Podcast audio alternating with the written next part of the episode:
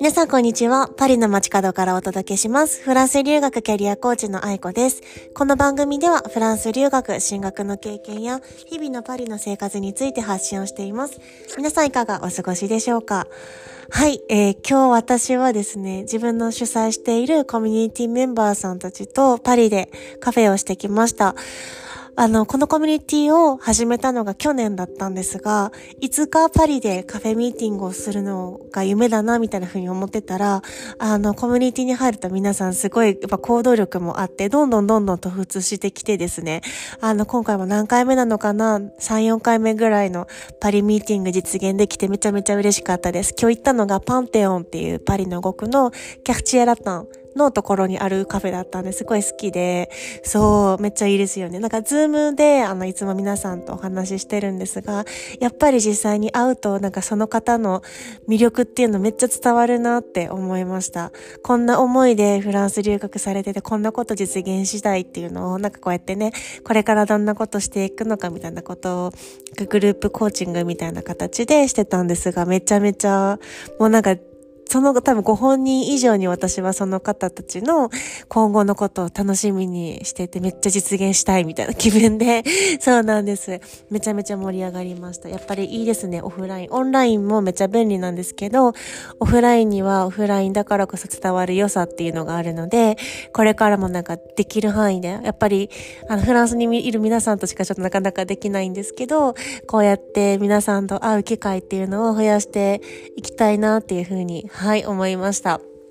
今日はですね、結構ご質問いただいていた、あの、親知らず橋について、ちょっと経験を張ってお話ししようかなって思います。私の親知らず事情なんですけど、なんか今までこう、綺麗にまっすぐ生えてたからが特にこう、なんか問題、問題っていう問題がなかったので、なんか放置してたんですけど、なんか今回歯医者さんに行ってやっぱ抜こうかっていう話になって、そうなんです。で、なんか私てっきりこう2本ずつ抜くかなっていうようなイメージだったんですが、まさかのこう4本一気に抜歯しようかみたいな感じで、で私もなんかそれでいけた理由の一つが、あの、行く前のリサーチめっちゃしたんですよ。私が住んでいる、あの、界隈の歯医者さんの、あの、ホームページだとか、もうその Google コメントも全部読んで、あの、イメージつかんで、そうそうそう。で、それでその中から厳選した先生のところに行ってみて、そこは結構親知らずの抜歯がもう全く痛くなかったとか、全く腫れなかったとかいうコメントばかりだったので、あ、まあ腕がいい先生なのかなと思って行って、で行って、なんかこう、お会いした時にすごい気さくな先生で、もう先生めっちゃ怖いです、みたいな言ったら、もう大丈夫、大丈夫、サバーレ、サバーレ、みたいな感じで、マドマゼルアイコみたいな感じで言ってくる先生ね。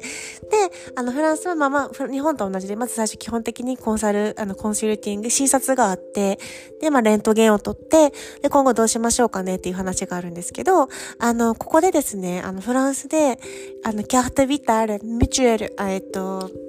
社会保障を持っているかどうか、そして自分の保険があるかどうかでめちゃめちゃ変わってくるんですよね、金額が。なので、フランスで歯医者さん行かれる場合は、できれば、ま、保険に入ってるもしくはその社会保障のカードがあるかで、めちゃめちゃ金額っていうのは左右してくるかなと思います。で、あの、その場合に、まあ、抜いた場合大体いくらになるよ、大体セキュリティソシアル、社会保障からいくら出るよっていうのを教えてもらえて、そこで合意があれば、じゃあ次のアポで抜きますみたいな風に予定設定をして、基本的に私はアプリのドクトリーブっていう、あの、以前こう投稿でも皆さんにシェアしたんですが、その、えっと、アプリを使って予約をしてますね。で、えっと、それで当日は、本当にもう日本と流れは基本的に同じだと思うんですが、えっと、まあ、4本抜いて、4本を20分ぐらいで抜いたんですけど、麻酔、麻酔の注射だけめっちゃ痛くて、私なんか涙出ちゃって笑っちゃったんですけど、涙出た時なんか、パードンみたいな感じで、笑いながら涙拭いてもらって、で、その4本、も抜いた時全くその、まだなんかその麻酔の注射とか売ってるのかなって思ってたら、もうなんか4本抜けてたみたいな。もちろんなんかギシギシみたいな、下、特に下の歯は音がしたんですけど、全くも感じなくて、